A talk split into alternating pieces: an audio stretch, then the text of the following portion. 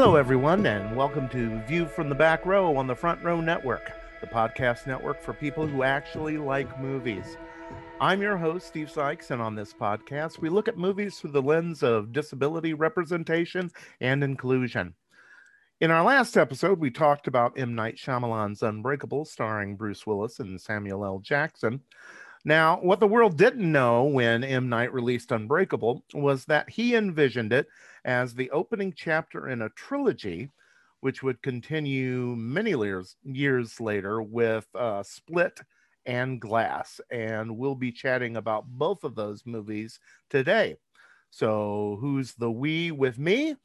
Well, I'm joined once again by the host of Convince Me, stand up comic extraordinaire and friend of the podcast, Mr. Larry Smith. Welcome to the show, Larry. How are you doing? I'm good, Steve. Thanks for having me back on and uh, letting me talk about uh, uh, this universe that that I know I love, but not everyone does, and so, but I'm okay with that.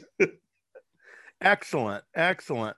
Um, and we'll get to well, I, I, I envision us probably talking a lot more about Split than Glass because Split is a fantastic movie, and then there's Glass. But we'll get to that. um, we'll get to that a little bit uh, later on. I'm, uh, you're going to make me feel like I'm on my own show trying to defend some things here. Well, you know, I want to keep it thematic. You know, that seems to be the uh, the way to go. Um, so let's let's start off with Split, uh, which um, for when it was released in 2016, uh, nobody had a clue until the very end that it had anything to do with any M. Night Shyamalan movies that he had done before. Um, we'll start with a, a uh, bit of a synopsis of the movie and then we'll get right to it. This is courtesy IMDb. Uh, the film opens with a uh, birthday party for Claire. Uh, her classmate Casey was invited out of pity, as Claire tells her father that Casey frequently gets into trouble with teachers and gets sent to detention. Uh, Casey calls for a ride home, but is told the car broke down. Uh, she's about to take the bus, but Claire's dad insists that she go with them. Uh, the girls leave with another friend, Marcia, uh, and then Claire's dad is approached by an unseen person. Moments later, that person, a man named Kevin, played by James McAvoy, gets into the car. Claire thinks he got in the wrong car by mistake, but Kevin puts on a face mask, sprays the girl with uh, some knockout gas, and uh, they um, are knocked out. Uh, Casey uh, attempts to get out, but Kevin gets her too. Uh, Kevin brings the girls into a windowless room in an unknown location. He pulls Marsh out, takes her outside, and after a brief moment, Marcia runs back into the room after she peed herself uh, at the direction, as it turns out, of Casey. Uh, she tells the others that Kevin wanted her to dance for him. Claire says they need to fight back to get uh, together to get out.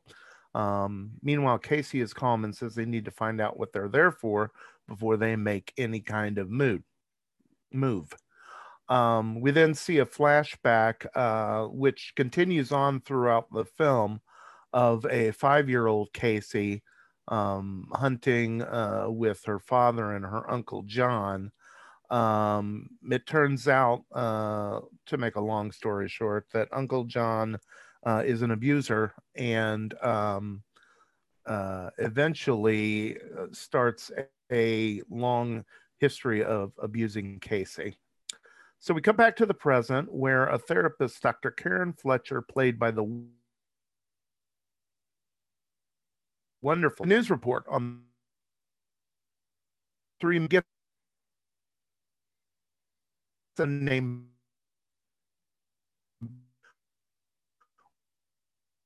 Well, Barry one uh, uh, uh, um, Barry uh, uh, regularly in this persona. Uh, meanwhile, back at the makeshift prison the girls are trying to con- way out. Uh, they look through a crack in the door and see what appears to be a woman talking to their captor. Claire and Marcia call to the woman for help. She approaches the door, but it is, is just heels. Uh, this alter is known as Patricia, a polite British woman. Uh, Patricia assures, assures the girls that their captor knows why they are there and he is not allowed to touch them. So Karen uh, is uh, back at the um, psychologist Karen's office. She is in a conference, a psychology conference via Skype, where she discusses her patients, most of whom are suffering from dissociative identity disorder, including Kevin. Karen talks about how some identities have capabilities that the other identities may not possess, uh, as well as the way she can sense who has come to the light, which is um, basically the designation for what alter is in control.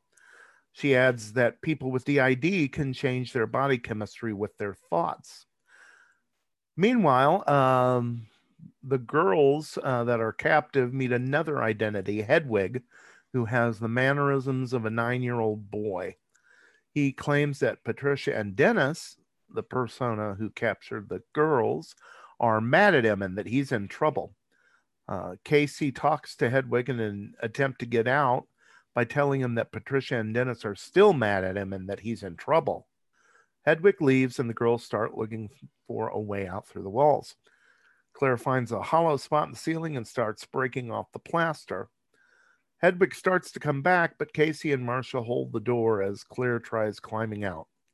Kevin reverts to Dennis as Claire starts crawling through the vents where she finds an exit and starts running for help. She hides in a locker, but her trembling breath is so loud that Dennis finds her.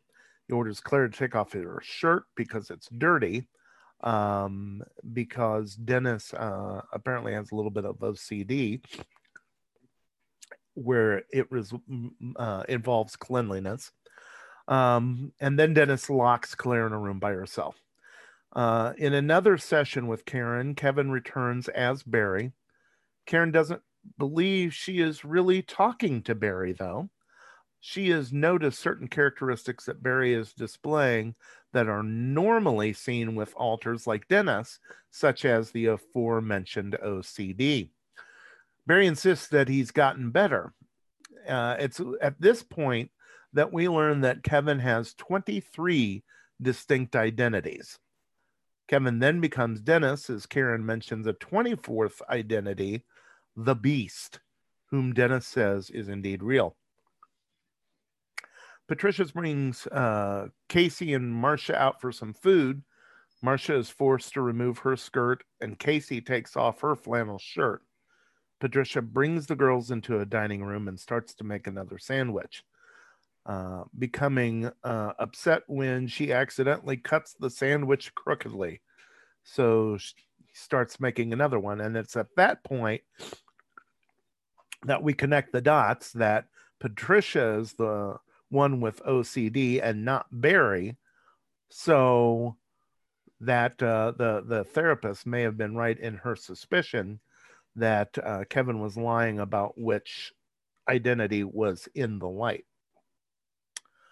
Um, Hedwig uh, talks to Casey playfully. Uh, he asks to kiss her, and she allows him to, though it is awkward, as you would expect with a nine year old. Uh, Hedwig mentions his music collection, how he likes to dance, some Kanye West. Casey asks him to show her his room and his music collection. He takes her there, and she mentions a window that's next to his music which is just a drawing of a closed window over another drawing of an open window. Hedwig starts to realize that Casey is trying to escape. She becomes frightened, attempts to placate him. Uh, he pulls out a walkie talkie, which Casey uses to start calling for help while fighting off Hedwig. Hedwig subdues Casey and takes the walkie talkie back. Claire and Marcia uh, attempt to escape using a wire to unlock the door from the outside uh, of Marcia's room, but they are unsuccessful. Uh, Karen, the therapist, goes to Kevin Kevin's home and is greeted by Dennis, who invites her inside, and they continue to discuss the beast as well as the horde, which is the name given for the major identities that control Kevin Dennis, Barry, Patricia, and Hedwig. Karen then becomes genuinely terrified, goes outside, and finds Claire trapped in her room, but Dennis pulls Karen away before she can help. Casey finds a laptop with videos on every one of Kevin's identities. She sees one called Orwell, who discusses philosophy, and another named Jade, who is diabetic. Dennis goes to an abandoned train car and starts to transform into the beast. He is significantly taller and stronger than any other identity. He returns home and finds Karen writing something on a piece of paper. She grabs a small knife as he crawls on the wall and grabs her. Karen starts trying to stab him, but the knife breaks.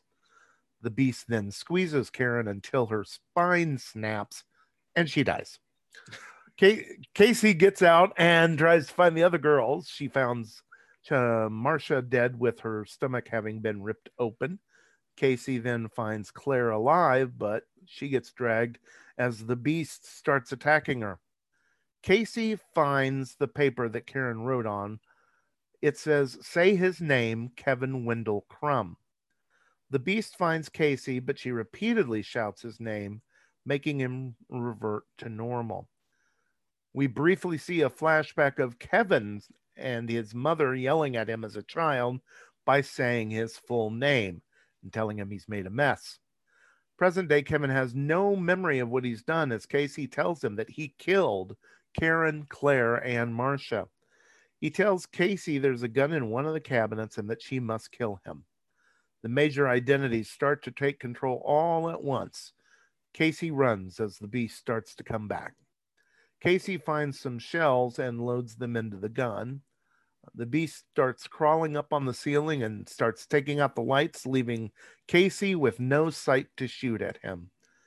The beast attacks Casey, ripping her shirt and biting her leg, but she gets away. She closes herself in a cage and locks the, or excuse me, loads the gun with more shells. The beast starts bending the bars to get in, but then he notices multiple scars on Casey's body. Another flashback shows little Casey after her father's funeral and the abusive Uncle John telling her he will be her new guardian. The beast then proclaims that Casey is pure hearted because of her scars, and he leaves her alone. Not long after, a man goes downstairs and finds Casey. He carries her outside to safety she looks around on the outside and sees many animals in an enclosure, realizing that she has been held captive in a zoo. Medics arrive and take Casey in. Kevin, by himself, with the horde controlling him completely now, uh, is reliant on the beast to protect him and the horde. The last scene is a diner where people are watching a news report on what Kevin did. The anchor woman mentions how the beast identity displays characteristics of all of the animals at the zoo where he worked. A patron at the diner mentions that the case is similar to a man who uh, 15 years earlier was a uh, serial killer in a wheelchair. When someone can't, uh, or when she can't remember his name, someone next to her replies, Mr. Glass we see that it's David Dunn, also played by Bruce Willis, uh, in a surprise cameo. And it is at that point, as we are fading to credits, that we realize that the universe of Unbreakable and Split are shared. And we fade out. And that, in a nutshell, is your plot for the movie Split. So, um, Larry, I, I know you've seen this a couple of times. So, give me some of your general impressions of Split. Uh, first, um, James McAvoy does not i mean i know he's he's a popular actor and and he gets a lot of roles but that man does not get enough credit for just how good he is um so if we if we just talk performance wise james Absolutely. uh his we, we, we talked about him going to see the therapist and her realizing that she's not talking to barry and what you realize after having seen Yes. the um some of the other personalities you see that james mcavoy is playing dennis pretending to be barry and that is absolutely fascinating uh to watch just um from a performance standpoint uh and his ability to shift between Yeah. the uh the the the personalities and shift like everything every character is completely different and and and fully realized. And it's just it's i i that was like the thing that i found the coolest that just I, I, all the performances were great. Don't uh, like the the woman playing the psychiatrist was so good. And having been a psych major and having thought out what I was going to go into was counseling until I realized I wasn't nearly sensitive enough to do that. Um, but the whole, you know, the this one of the classes we had was talking about with counseling, you don't drag them into your world, you step into theirs you've got to and watching her realize that she can't get Dennis to move towards her so she, instead she moves towards Dennis while keeping one foot in what would be reality and or at least what was perceived reality um my other impression though was I looked at uh because Nicole and I watched this last night again and I looked at her I was like I forgot there's just like no real happy ending here Hmm. there's Yeah. no Casey has to go back to her abusive uncle. The the bad guy gets away. People are dead. It is I mean it's a pretty bleak ending. Mhm. um, and I know that sometimes uh, that is M Night Shyamalan's mo is that we get a kind of a bleak ending. Um, we don't always get the happy ending like uh, Lady in the Water or um, Unbreakable, where I mean, granted, the ending of Unbreakable still has that. Oh, this is uh, we discovered something bad, but there's still good and there's still a good aspect to it. Uh, this one was just like when when they were like, "Hey, your uncle's here to get you," and she just sits in the back of that police car. I was that was heartbreaking to watch because there was a lot Mm. going on in that scene with that character. Yeah.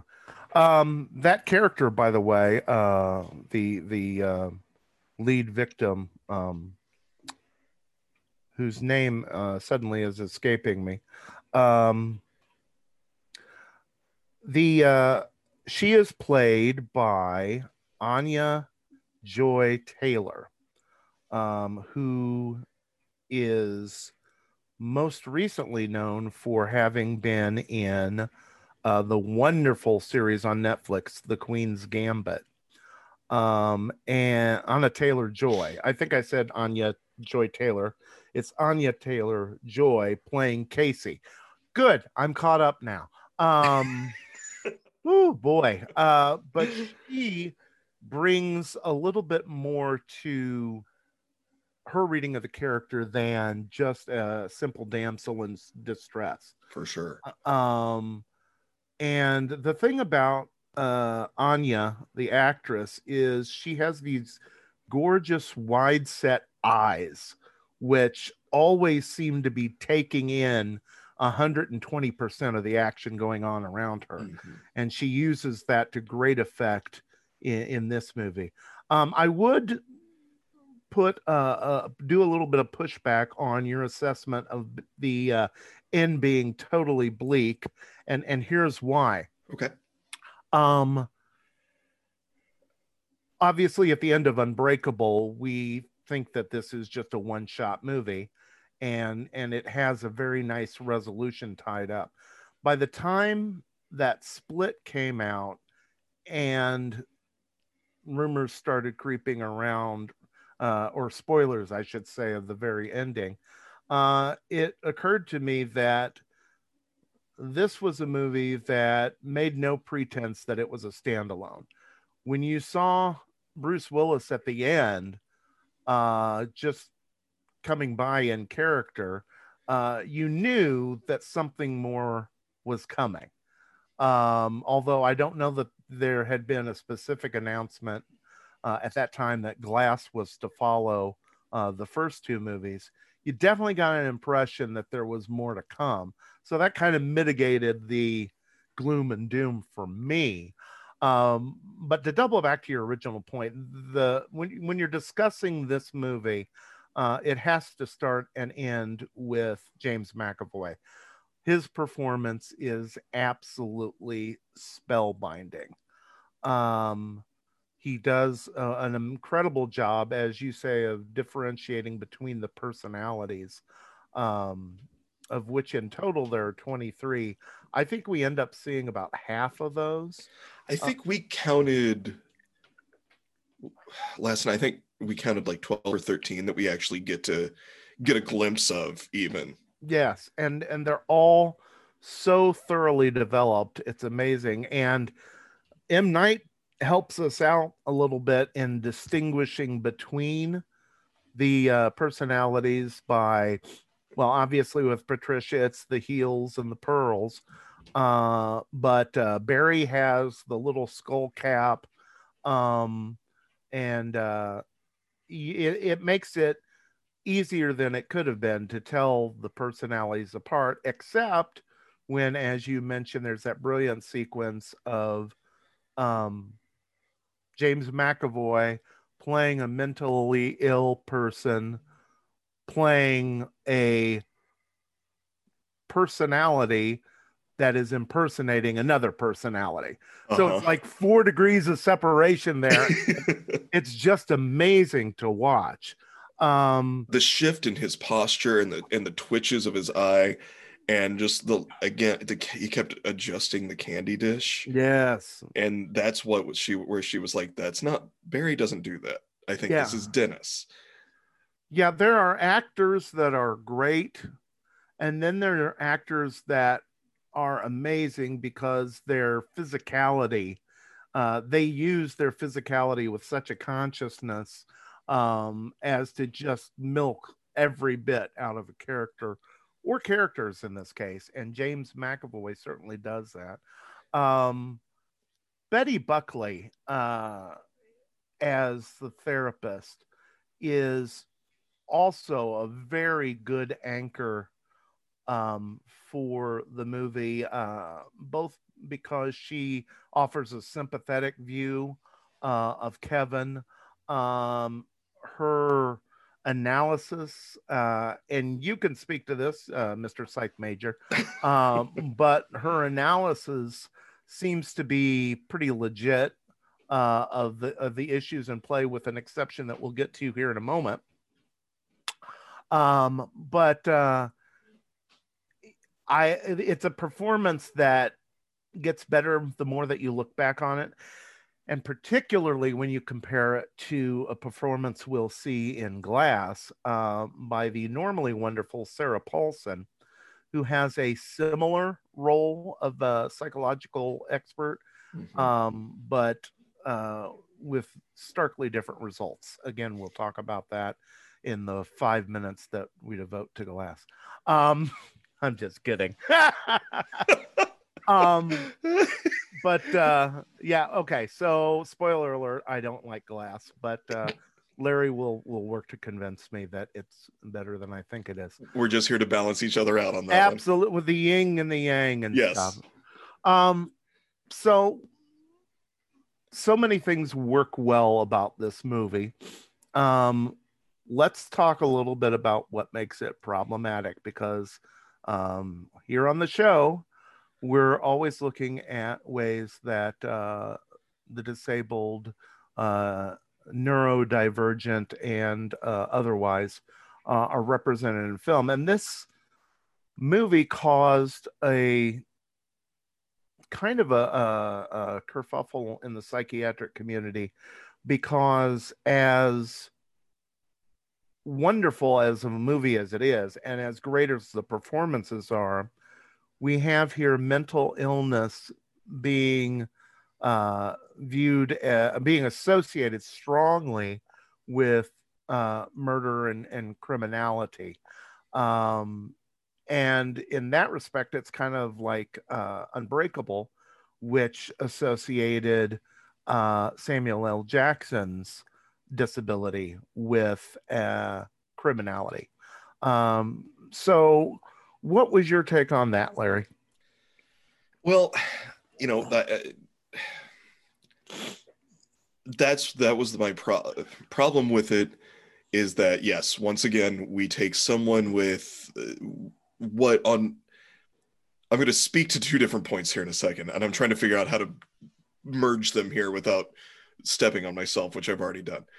Um, but yeah, you, initially on the surface, you have someone who has um, mental health issues, who is vulnerable, who is being portrayed as a criminal. But you know, you've got all these other personalities that are just these high functioning, except for Hedwig, um, but they're these these high functioning um, fully realized people with different issues and different problems and and by problems i mean health issues even you know the like we said jade has diabetes and mm-hmm. legit has to take insulin whereas you know some of the others are perfectly healthy or you know obviously i think barry was yeah it was barry that was played uh, very, I will say, very respectfully, but was obviously homosexual, um, as compared to Dennis, who is trying to not be a predator, but is obviously a predator. That his he knows that it's wrong that he wants to see young girls dance in various states of undress. So I'm saying all that to say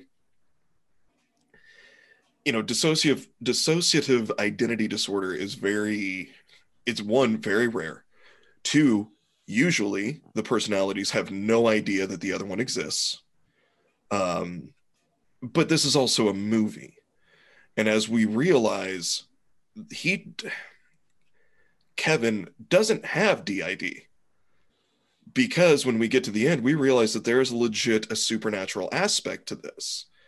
So while yes throughout the whole movie it is associating mental health and specifically DID with criminality and violent behavior. What we realize is that he doesn't have that disorder. There are legit 24 different beings living inside of of kevin and um the beast is a real being that comes out and has these incredible powers. So you know that was i agree with you on every point that you've already that you've made. And yes it's it, i always get upset when writers take mental health issues and be like, okay, well, he's he's schizophrenic, so therefore he is this. You know, I I not for nothing, I liked uh oh I am the word the, the name of the show. Um Monk. Because here's this guy that has all of the problems who's still a hero mm-hmm. and still can you know is is trying to function so it, it it does for me in particular um because i have a soft spot for for mental health issues um and and so uh, it it it, it it griped me until you know I remember that there is a supernatural aspect. All these people are legit living inside of him, and it should have. but how how's a regular psychiatrist going to know that? Right, you know? right. Um, I think when you look at the broad picture, it's more problematic than when you actually delve into the details. Yes. Um, the the broad implication uh, is a general link between mental illness and violence. That is as problematic as it gets. But um, the performances bring such nuance to it that you realize that before you even know about the beast and the supernatural nature of things, you know that it's not about um, just someone who's mentally ill being violent. Mm-hmm. There are shades to the characters. There are some uh, personalities, some alters that are much more clear-headed and and sympathetic and understanding, which kind of mitigates the whole oh mental illness, uh, split personalities, bad uh, or evil um, when in fact only only a couple out of the 23 are evil. Um, they just so happen to be the ones in charge right yes, now. Yes. But then M. Night hedges his bets by saying exactly what you said, and it was a point I was going to get to that this isn't DID at all.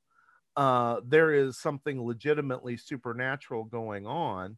Now, my question is are all of the alters actually spirits on their own or does uh, kevin legit have DID but that has made him susceptible to possession by this beast or or whatever that entity is. I don't know if you actually had thought about that or not. No i had that's a really interesting that's a really interesting aspect to think that because he was already susceptible to these you know to because dennis was created as someone to protect kevin when kevin was very young. Mm-hmm. um, that's when dennis st- stepped into the light right because dennis could keep things clean and if things were clean kevin didn't get didn't get hurt. Mm-hmm. Um, you know, and you have to, yeah, man. I wish see, and that's why I wish we could have expanded more on the the psychological psychological aspects of when did these when did these alters manifest themselves at what age did they manifest themselves and for what reasons mm-hmm. did they manifest you know and I, I understand that's like that's getting way deeper in the details than maybe i should want to get into this movie but i think i think it'd be a very interesting It'd be um, a great novel for what it's worth. Absolutely. I would love to see a novelization of Split that handles these kind of things. Give me a graphic novel, even. Yeah. I say oh, even yeah. like those are any less, right? You know, but you know, I would love to see a graphic novel where they really delve into that.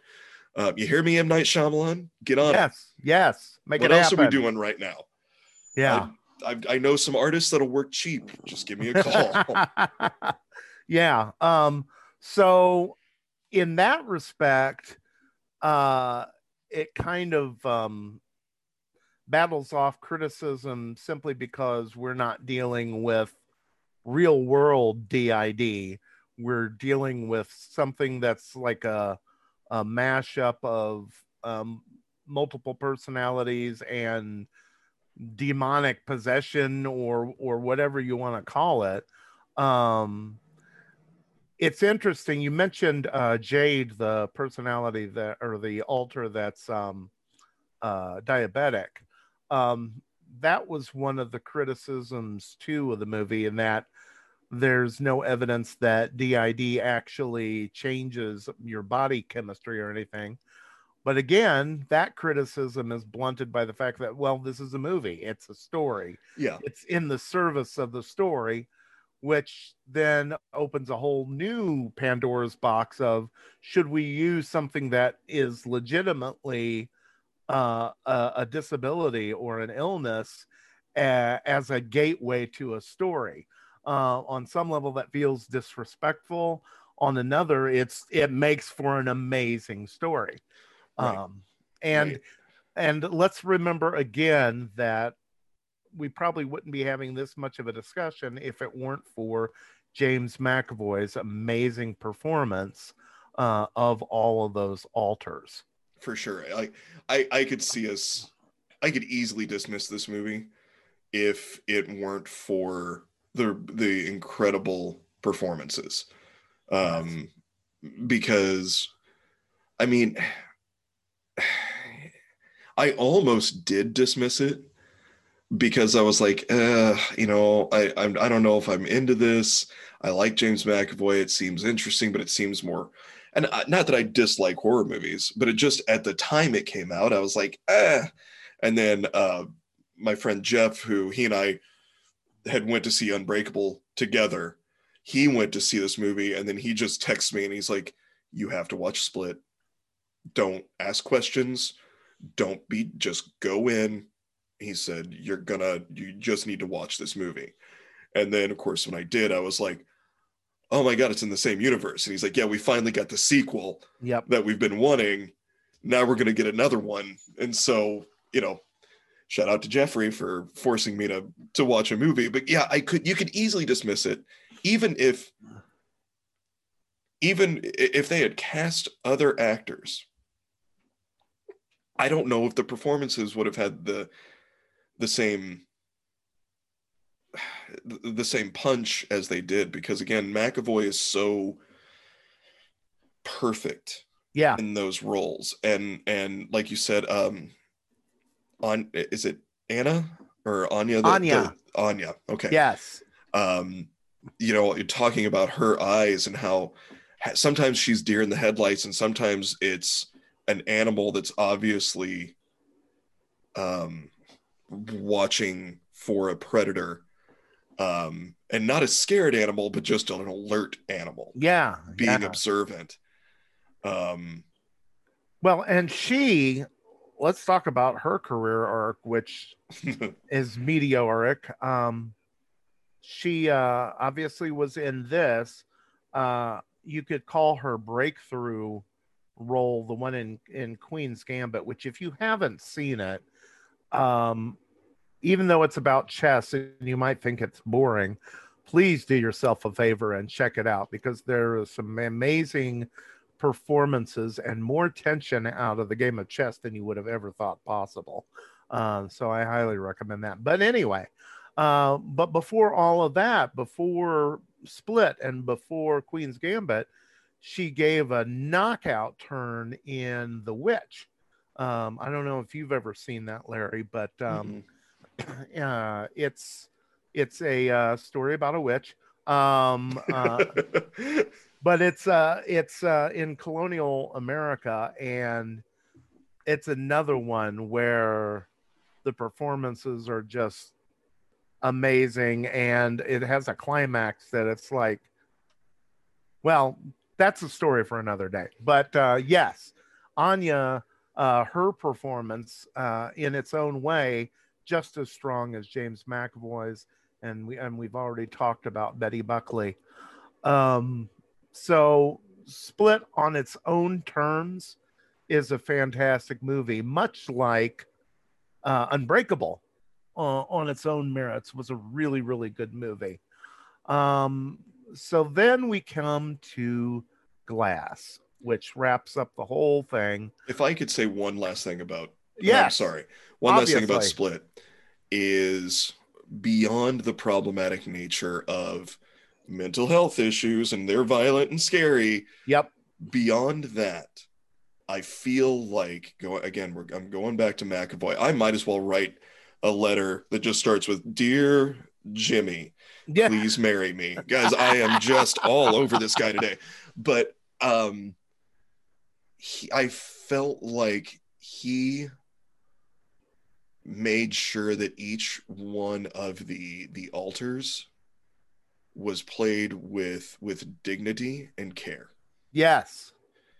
Absolutely. Um, he gave each one of them he didn't dismiss any of them. He made sure he knew each one of these people and made sure to to play even though yes at the end he turns into literally a snarling beast with with super strength and agility. Mm-hmm. Um even then though as the beast the beast has empathy and in its own way kindness. Motive and, yeah it's it's a fully drawn character.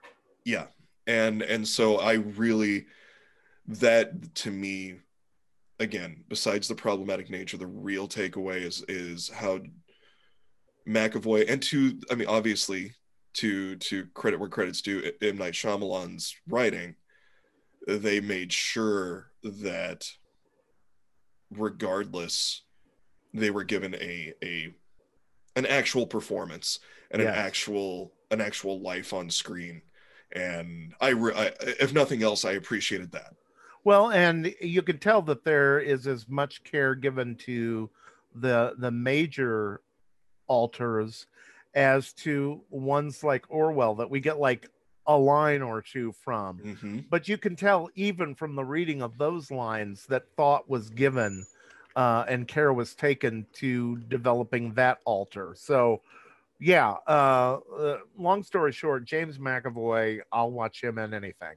Yeah. Um, just a fantastic craftsman of an actor.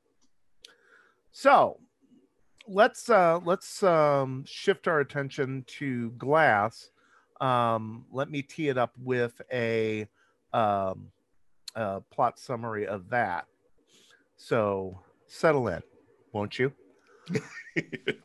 Nearly 20 years after turning in Elijah Price to the authorities at the end of Unbreakable, David Dunn has embraced his superhuman vigilante ego, dubbed the Overseer, and is aided by his now adult son, Joseph. After apprehending two male delinquents who have assaulted a man for views on the internet, Dunn returns to the business of Dunn Home Security.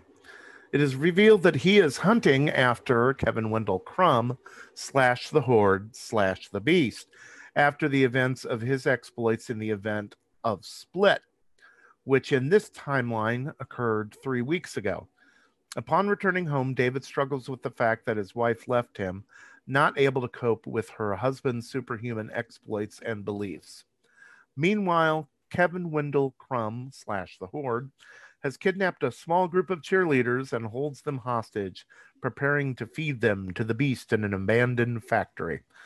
Dunn walks through the streets the next morning, brushing against people who pass him by in the crowds in order to see into their past and deduce who the beast is.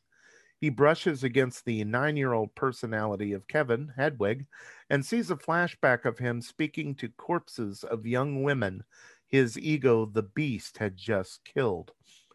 That night, while Kevin transforms into the beast and presumably attacks a group of homeless people, Dunn dons the rain slicker overcoat of the overseer and arrives at the factory. After freeing the girls, he is attacked by the beast, who is quicker and more agile than him.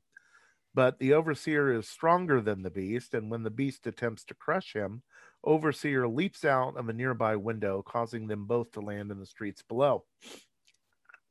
The two rise up and charge each other once more, but are stopped by a group of police led by a mysterious woman who encourages Dunn to give himself up to avoid hurting officers of the law. The beast is reduced to a confused and scared Kevin by the flashing lights that the police have. The two are then arrested and brought to Ravenhill Memorial Institution. Joseph watches helplessly as his father and Kevin are placed in holding cells.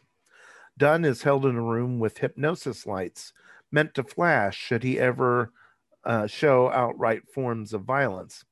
Also in the institution is Elijah Price, still serving his time for bombing the Eastrail 177 in order to find David Dunn and discover his powers of physical invincibility. The mysterious woman from earlier reveals herself to be Dr. Ellie Staple, a psychiatrist played by Sarah Paulson. Elle Staple uh, tries to convince the men that they are normal people with compulsions of grandeur, but consistently fails. She then tries to appeal to Price's mother, Joseph Dunn, and Casey Kick, Casey Cook, sorry, former victim and friend of Kevin, but fails again. Staple gives the men three days to be convinced that they are deluded figures and not superhumans.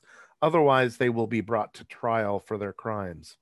Staple then calls Dunn and Kevin into a room to test their psyches.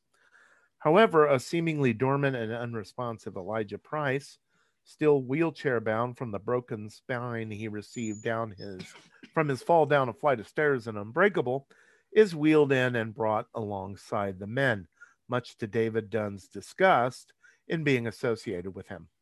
During the meeting, Staple recalls Kevin's past abuse from his mother, which spurred the transformation of the horde, as well as the time David was nearly drowned in a swimming pool, which nearly killed him. The first time water was revealed to be his kryptonite. She then tests Price's psyche by recalling a time in which he broke his arm on a ride at a carnival, bringing to mind the extreme fragility of his bones. Later that night, Elijah Price breaks free from his cell and meets with Kevin, who is in his Patricia personality. After an intelligent discussion, Elijah Price reveals that he has not been taking his sedative medication, instead, hiding it inside his wheelchair, thus keeping his wits about him and remaining sharp as ever. He encourages Kevin slash Patricia to meet with him the next night and show him the beast. Before Price leaves, Kevin slash Patricia asks what his name is. Price turns his head and replies, First name Mr last name Glass. Upon returning to his room, Price is captured by Staple, who performs a prefrontal lobotomy on him, knowing that his genius must be quelled before he can put any plan into motion. The seemingly brain dead Price is brought back to his cell, but suddenly comes alive and kills his caretaker by slashing his throat with a shard of broken glass. It is then revealed that Price had planned to be caught by Staple and had sabotaged the machine earlier should the eh, operation be conducted on him. Price then escapes to Kevin's cell and deactivates the hypnotic lights. He and Kevin make their way to a secret room where Kevin transforms into the beast and looks over Price, discovering that he too has been broken. The beast takes an immediate liking to Price, but not before Price explains his plans to have the beast and the overseer battle each other at the top of the just erected highest skyscraper in the city of Philadelphia. It is there that the whole world will see and discover that superheroes do indeed exist. The beast agrees and helps Price make his way through the facility. Price then communicates with David in his cell and explains that he deactivated the water sprinklers. He encourages David to escape, but David initially refuses. Price then explains that should David refuse to escape and fight the beast, Price will blow up a chemical company, killing many people. Having no other choice, David reluctantly breaks down the door, dons his rain slicker, and runs out of the institution. Price and Beast begin by confronting an orderly who had maltreated Price er, years earlier. The Beast crushes the orderly and forces him to kneel before Price before beating him to death as Price watches, shaking his head at the man's stubbornness. The beast then wheels Price through the halls, beating down every security force that tries to hinder them. The beast captures two nurses and forces them into a van where he keeps them hostage. Two police officers show up, but the beast makes short work of them. Price's mother, Joseph, and Casey arrive in time to see the beast notice the overseer approaching. Price sits back in his wheelchair and watches in excitement as the beast charges overseer and the two engage in a fight. Staples sees this and calls up security. Casey rushes out, hoping to calm Kevin down, but he is too busy fighting the overseer. Price recognizes her as the one the beast let go and smiles in fascination at her. Armed police arrive and separate the overseer from the beast, but are quickly overpowered. Overseer manages to push the forces attacking him into an enclosed compartment before locking them in, while ban- while the beast manages to kill and eat some of his attackers, like you do. Uh, Overseer frees the nurses and the beast held hostage. That the beast held hostage before being attacked by the beast. Price had informed the beast that the overseer's weakness is water and directs him to a water tank the institution uses. Joseph intervenes and explains to Kevin that Kevin's father was on the Eastrail 177 as well, which Price had destroyed, thus killing Kevin's father and creating the beast. Upon hearing this, Price is overcome with delight and amazement upon realizing he created both a superhero and a supervillain and declares himself a mastermind. the Beast thanks Price. I'm not kidding, folks. This is the movie. The Beast thanks Price for creating him, but then explains that he must protect Kevin at all costs, right before breaking Price's collarbone. The overseer tries to distract Beast from Price, saying that his fight is with him, which Price finds amusing. The Beast then punches Price in the chest, breaking his ribs, which in turn pierce his lungs and mortally wound him. Price exclaims with pain and falls out of his wheelchair, dying upon the ground. The beast flings overseer David Dunn into the water tank, and fights him in there, easily overpowering him. Dunn manages to break through the wall, and the two splash out onto the institution's lawn. The water from the tank pours out as well and fills a nearby pothole. The beast says to Dunn that they will finish their battle at the top of the skyscraper and begins running off in that direction. Staple convinces Casey to calm the beast down to avoid any other violence, and she agrees. Casey catches up to the beast and appeals him to him, causing him to calm down and revert to the innocent Kevin. Once his defenses are down, a sniper shoots Kevin in the stomach. Now that the bulletproof skin of the beast is gone, Kevin bleeds out and begins dying. More police forces show up, and Joseph asks them to help his father as he is very weak. One of the security forces grabs David and drags him over to the water filled pothole forcibly drowning his face in it. David is too weak to fight back and is easily overcome. Staple arrives and orders the guard to wait as she grabs David's hand. He then sees a flashback to her life in which she is a member of a secret society monitoring the actions and works of superhuman beings, quelling them should they draw too much attention. She tells David that if she convinced him he was human, she would have let him live. But Price's and the beast's machinations prevented that. She then leaves, and David realizes his true insignificance as the guard repeatedly bashes David's face into the puddle, ruthlessly drowning him. Kevin dies in Casey's arms, finally finding the light and finding peace in the safety of his friend's arms. Elijah lays dying in the parking lot, a broken and pitiful mess. Staple arrives and tells him that she and members of her following have suppressed superhuman masterminds to retain a safe society, preventing overarching divides of gods among men. After Staple leaves, Elijah Price's mother kneels over her dying son. Price explains painfully that he was not a mistake, to which his mother smiles proudly at him, saying, No, you were spectacular. Price smiles wryly and dies peacefully. Believing her mission to be a success, Staple deletes the footage of all the security cameras which recorded the fight between Overseer, Overseer and Beast. However, upon closer examination, she realizes that Price had hacked the computers and live streamed all the events to a private network. Thus, it was never Price's plan to escape the facility and force the beast to battle Overseer at the top of the skyscraper, as such a plan would be too elaborate and cost too much to film. No, I just added that. Um, You're not wrong. his plan and everything he worked for was now a complete success. Staple leaves the security room and screams in anger, realizing her failure. Price's mother, Joseph, and Casey receive copies of the footage and uploaded it, revealing it all to the public in the Philadelphia skyscraper. The film ends with them sitting together as the videos of Overseer and the Beast and their fantastic feats are relayed and spread to everyone's feed and the daily news, revealing the world of superheroes to the public.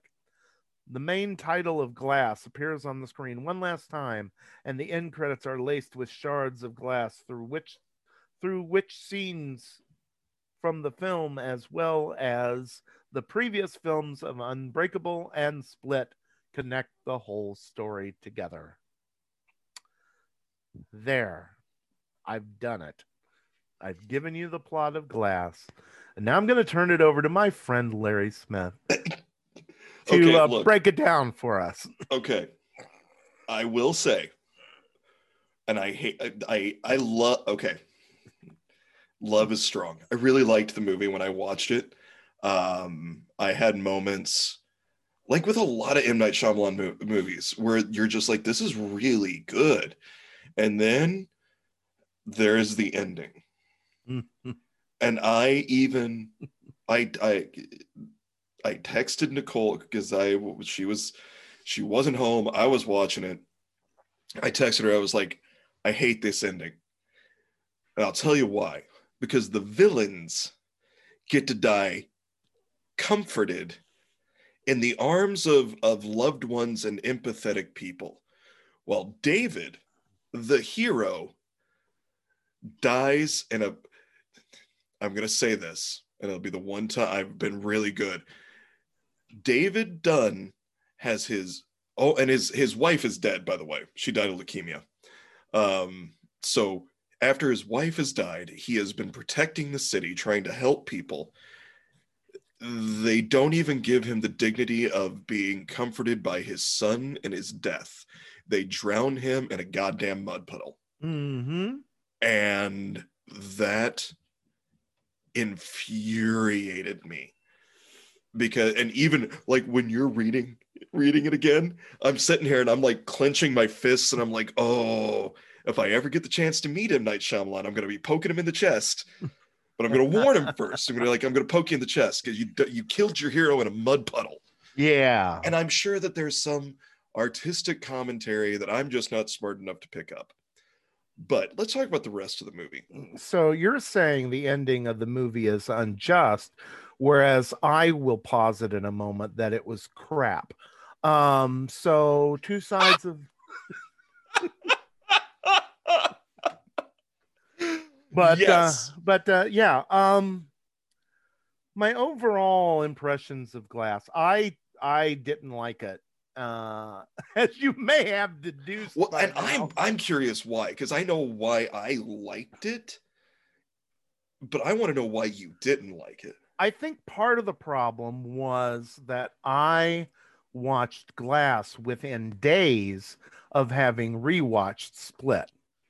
And it was my first time having seen Glass. I had not watched Glass before uh, it came up on the podcast schedule. So, um, in light of such a nuanced, wonderfully performed, n- cleverly written uh, split, Glass just seemed so hollow to me um, by comparison. Mhm. Uh, you would think that getting finally getting Bruce Willis's character and Samuel L. Jackson's character and Kevin, uh, James McAvoy's character together in the same movie.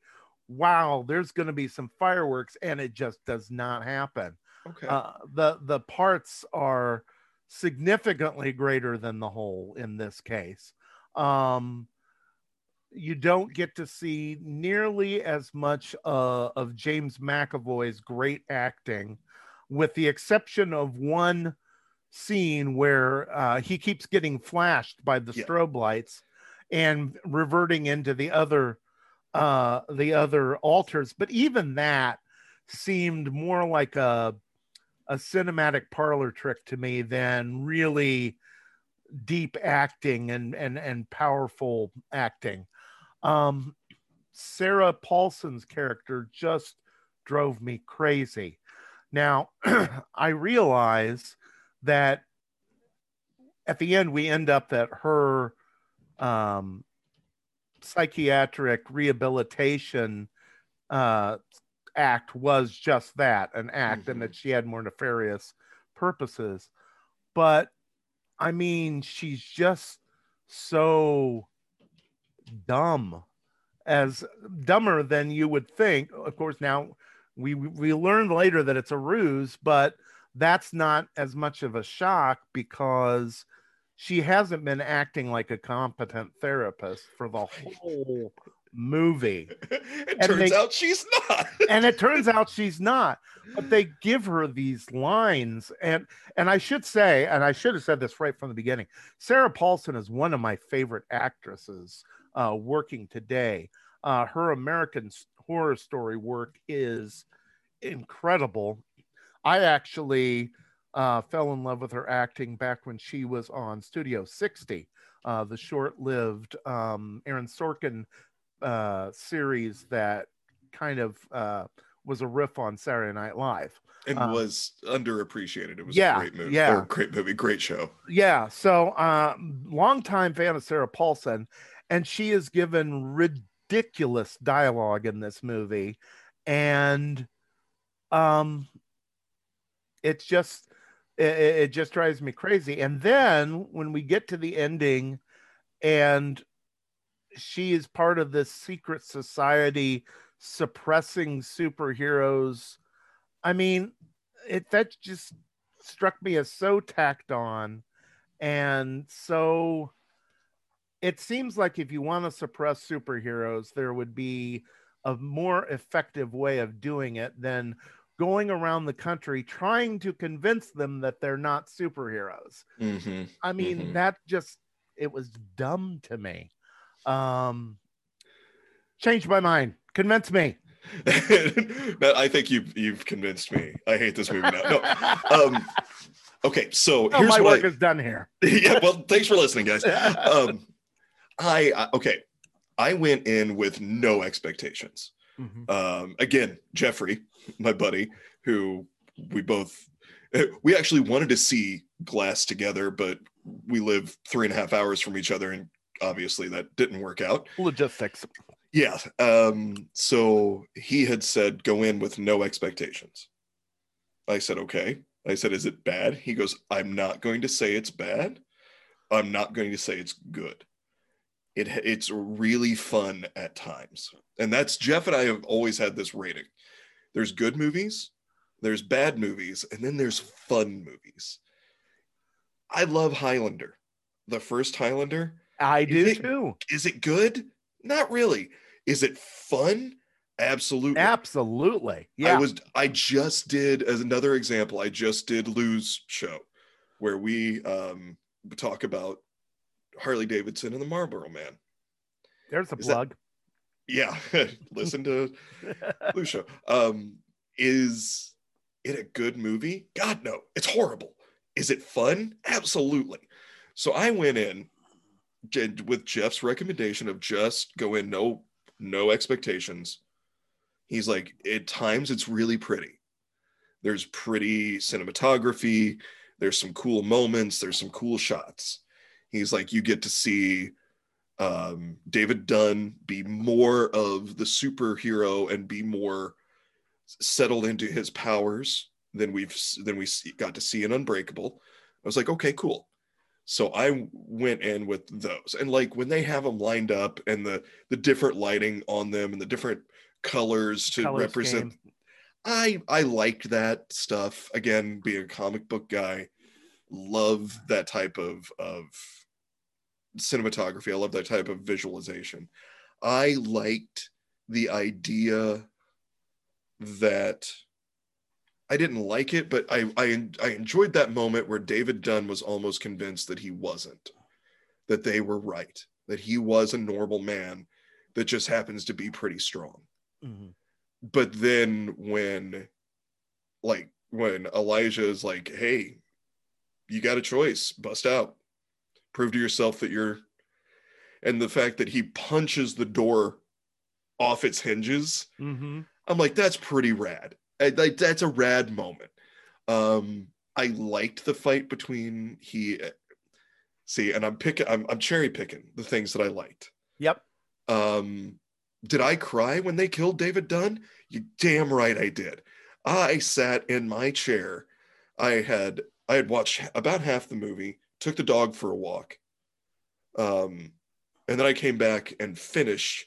And I'm sitting and just watching this, just bawling, because again, I hated, I hated that they killed that character off because I he was such a well, he was a good character because he did the right things for the right reasons, and I Mhm. love a character that does the right things for the right because for so long in in media we have had I don't I'm not even gonna call them anti-heroes. We've had villains doing what they'll say, well, the wrong things for the right reasons, but turns out no, they're just doing them for Vic Mackey, uh, uh, Walter White.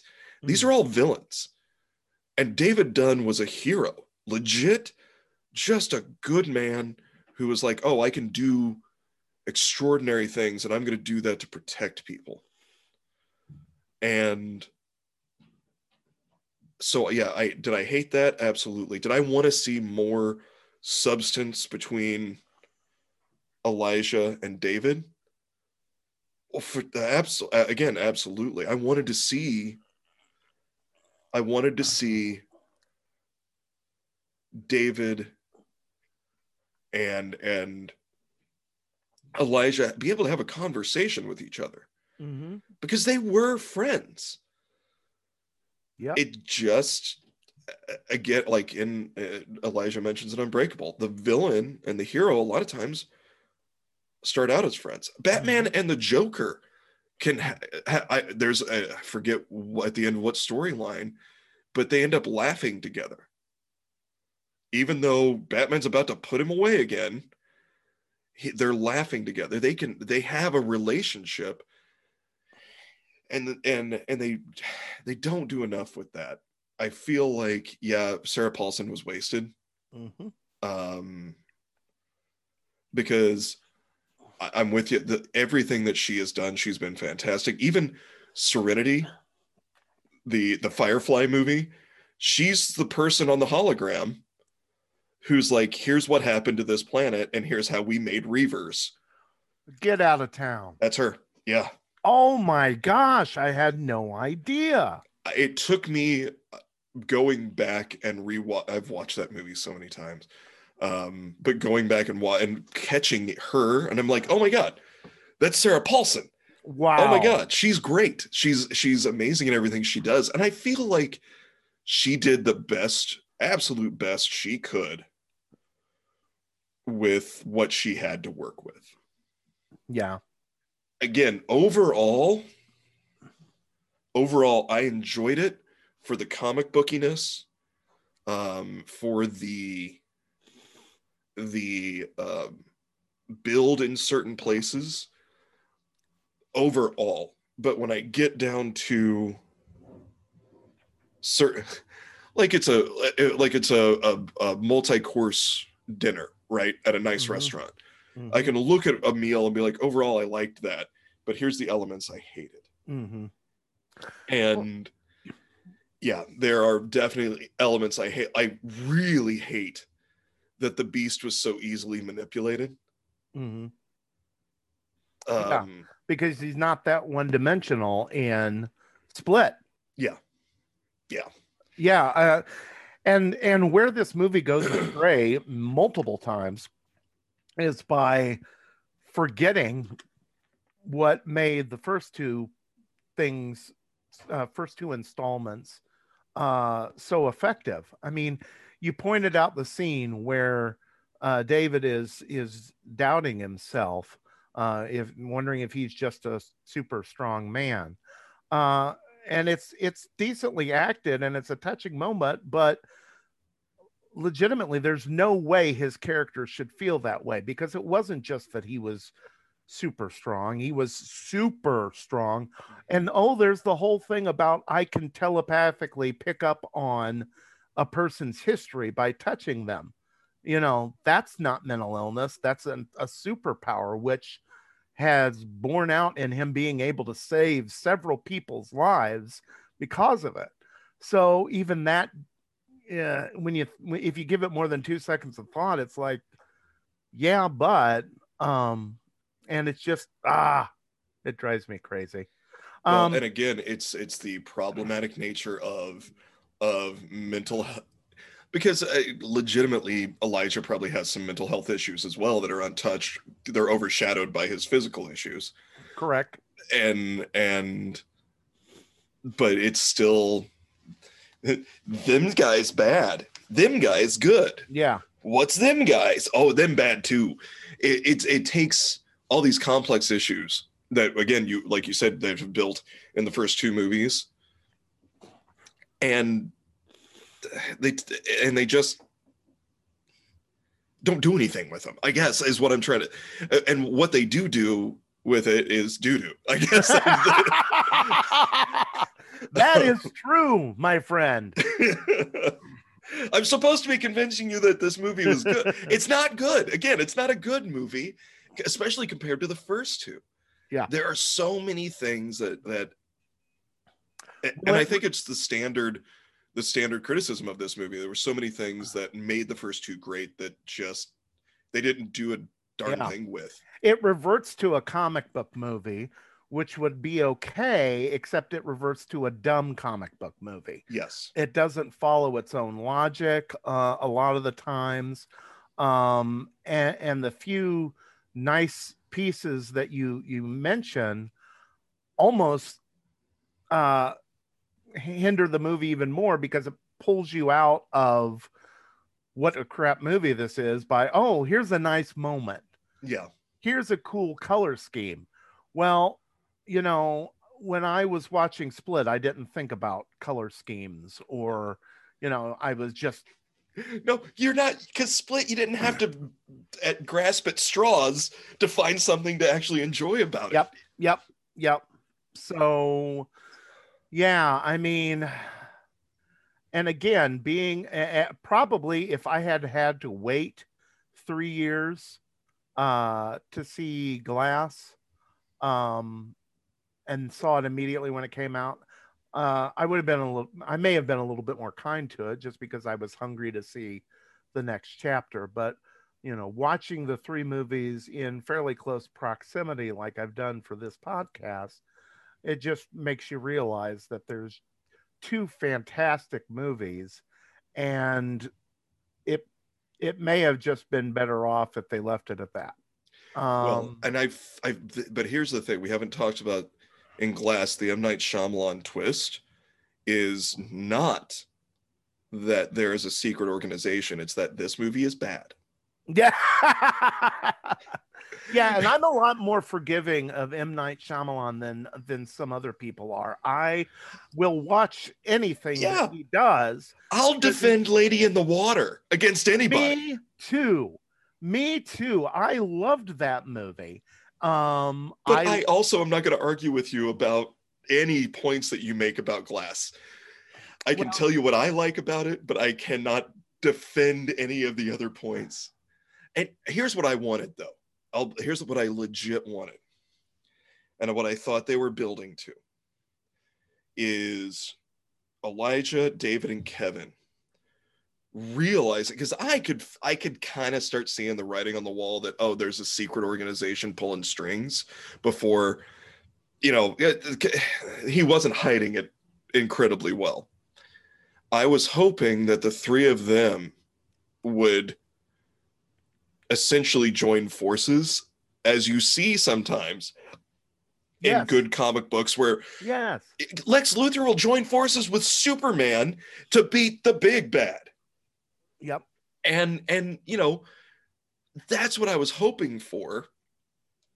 And then th- here's you know, I, I, was hoping also that yes, let's reveal that there's superheroes into the world, and then that opens up an even bigger universe.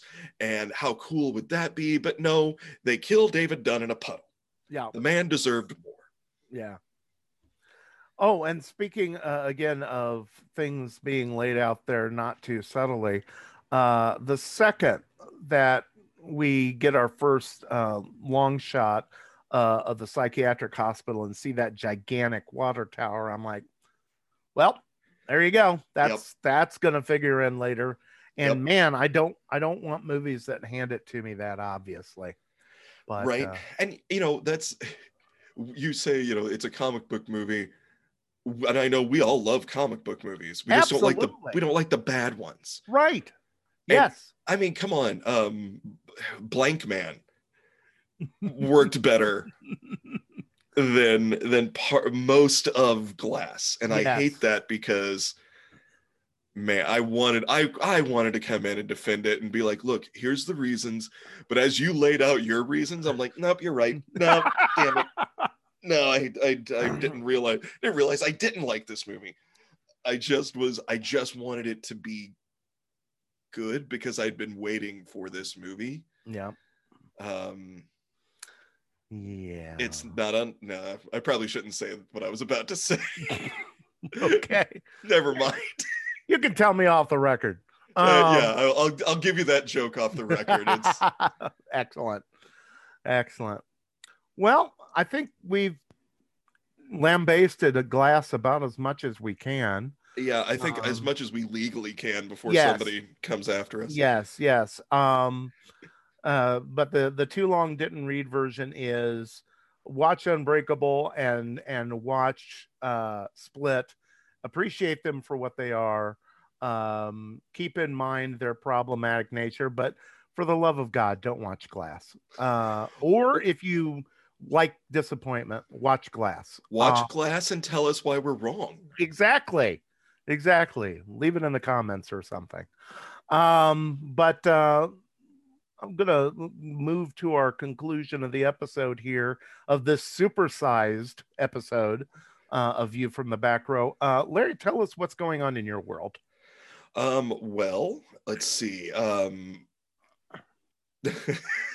I, immediately, you know, my default is to make jokes, and I had to just pull myself back from making jokes. Um, convince me we're actually working on getting some new recordings down. I'm actually I've got a handful of of episodes that need to be released with some local comics that I feel um, people should know more about because they're they're really good and they're really funny and they're really good people. Um, and so I've got a handful that I'm going to be releasing, but then we're also working on trying to get some uh, some some new uh, so let's just say some really cool guests on uh, to convince me with Larry Smith. Um, I'm also uh, co-host of Zig and Larry Ignore a Topic, which um, is not as cohesive as this podcast. Um, we legit put it right in the title. We decided that since Zig and I have been friends for over 20 years and have never managed to have an adult conversation, we might as well just give truth in advertising. So if you like two guys who do a D plus effort on research and then barely talk about what they uh, the, their subject is, we're a lot of fun. We're we're a good uh, podcast. We want people to feel like they're just hanging out with two old friends. So I recommend listening to us not at work, unless your work is cool with having cocktails while while while you're there. but uh, and then uh, the world is starting to open up little by little. Um, so uh, I did get to do a headline weekend at Mason City Limits recently, uh, Mason City Limits Comedy Club, which is one of the best comedy clubs that people don't know about. Um, yeah, agreed. It is it, it, small venue, intimate. Um, Chris, the owner, is that's the other nice thing. Chris is a comedian himself um, who owns a comedy club. So he treats his comics the way he wants to be treated. Um, he and I have become good friends, and I, I think the world of him. Uh, but I mention that, and I, I use every platform I can to say anytime I can. Um, support small, independently owned venues, whether that be your local punk rock club, um, small comedy clubs, um, even uh, breweries that have showrooms. Do your best to support these small, independent, locally uh, owned venues wherever you happen to be. Um, because if you don't, they go away. And when they go away, you might not notice it right now, but you'll feel the hole in your in your um in your community yeah. because you won't have the entertainment um that one i think we all crave right now and two will really crave once the world finally can go back to doing what we what we've been doing. So absolutely. support mason city limits but in general support all your small local comedy clubs and music venues and and whatnot excellent absolutely good advice um also um want to direct people's attention to uh, you mentioned your appearance on uh, Mr. Lou Hare's uh, Guilty Pleasures episode about Harley Davidson and the Marlboro Man. Check that out as well. Yep, and my co-host and and good friend Zig got to be uh, that was our our first um, uh, guest spot on another podcast as, as a duo. So it was it's a lot of fun. Outstanding. So check it out. But for right now, uh, this is Steve Sykes. I'm Larry Smith. And thank you for joining us on View from the Back Row. We'll see you on the next episode. I did wave in case anyone was wondering.